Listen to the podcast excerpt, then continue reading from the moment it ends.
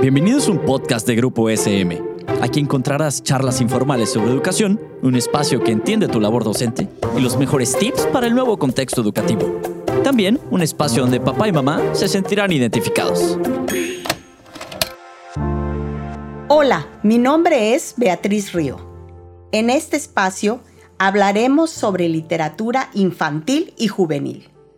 En el episodio de hoy conversaremos sobre la literatura como medio para trabajar las emociones en niños y jóvenes.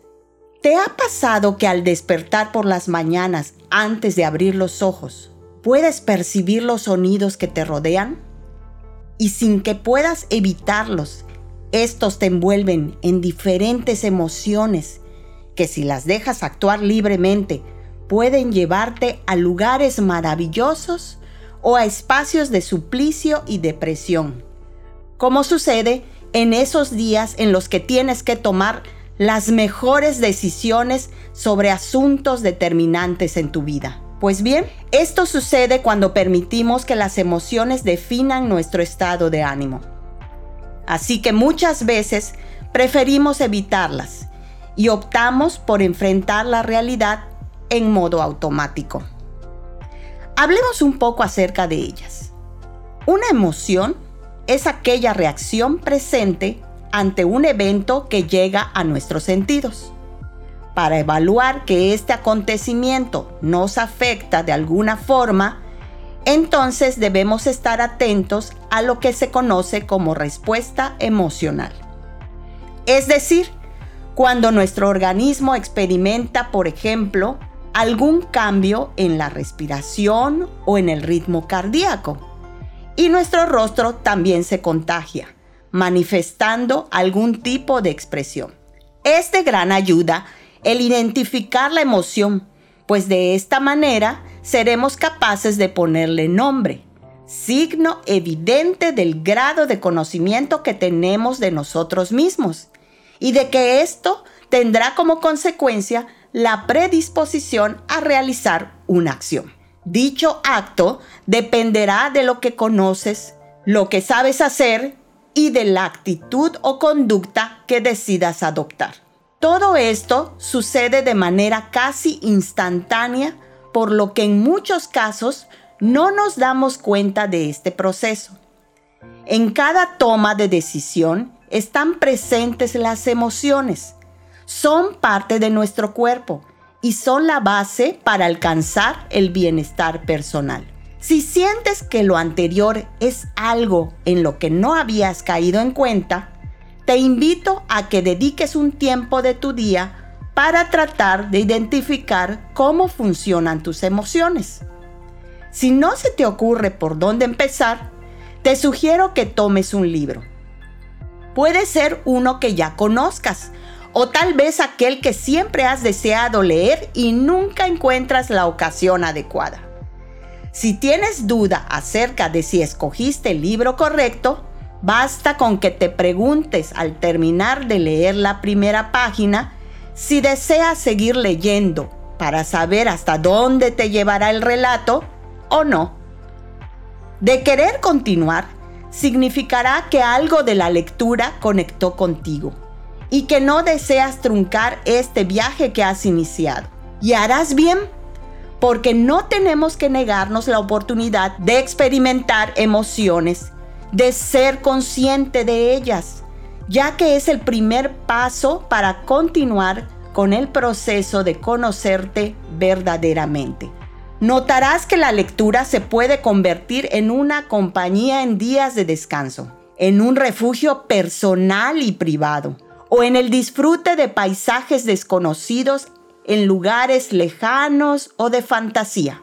De ahí la importancia de que la literatura pueda ser considerada como una herramienta útil en el desarrollo de las competencias emocionales que deben crecer de manera continua y permanente a lo largo de la vida.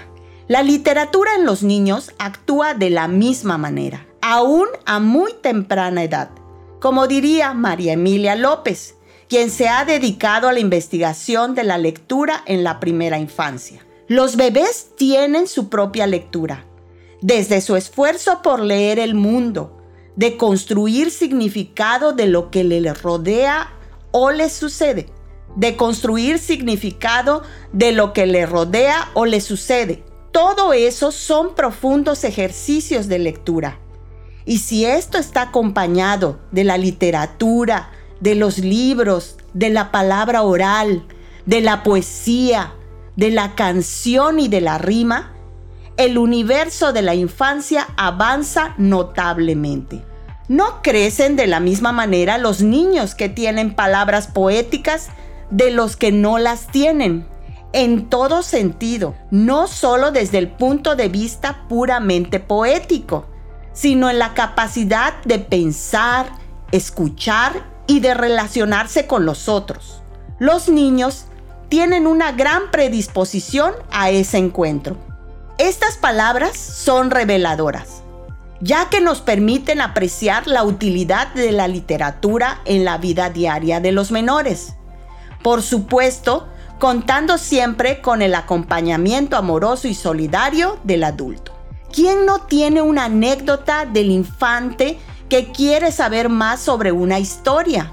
Y del que lee varias veces el mismo libro. O de los adolescentes que no paran de hablar sobre el personaje de un libro, adoptando formas de vestir y de hablar en una búsqueda de sí mismos.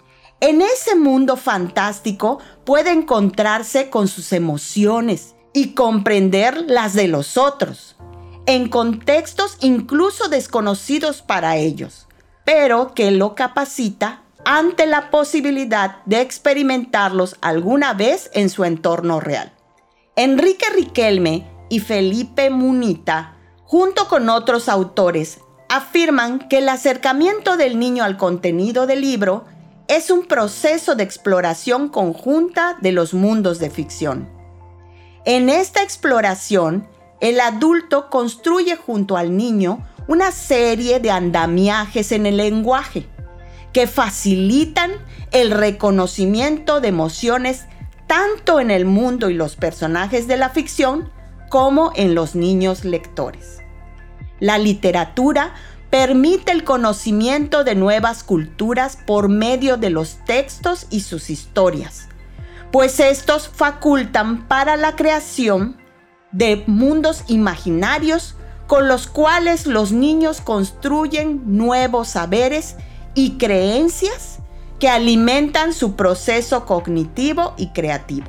Imagina que todo esto lo podemos llevar a las aulas de niños y jóvenes, donde en un ambiente relajado y positivo, cuidado por el docente, ellos pueden construir su propio desarrollo emocional teniendo como instrumentos de práctica los procesos lectores de la enseñanza, inmersos en el juego, teniendo como instrumentos de práctica los procesos lectores de la enseñanza, inmersos en el juego, la autorreflexión y la introspección a partir de textos literarios, logrando conectar la emoción, la cognición y el comportamiento en cada una de sus actividades de aprendizaje y en toda forma de participación e interacción en la escuela. Ellos elevarán su autoestima con la motivación de poseer un sentido crítico correcto sobre el mundo exterior que le permitirá adoptar una actitud positiva y alcanzará la resiliencia en condiciones adversas. Ya para terminar, Vale la pena precisar que la educación actual considera esencial el desarrollo de las competencias emocionales para lograr el bienestar personal y una disposición más efectiva ante las oportunidades de aprendizaje. Pues bien, este ha sido nuestro episodio de hoy. Muchas gracias por acompañarnos. Nos vemos en una próxima emisión.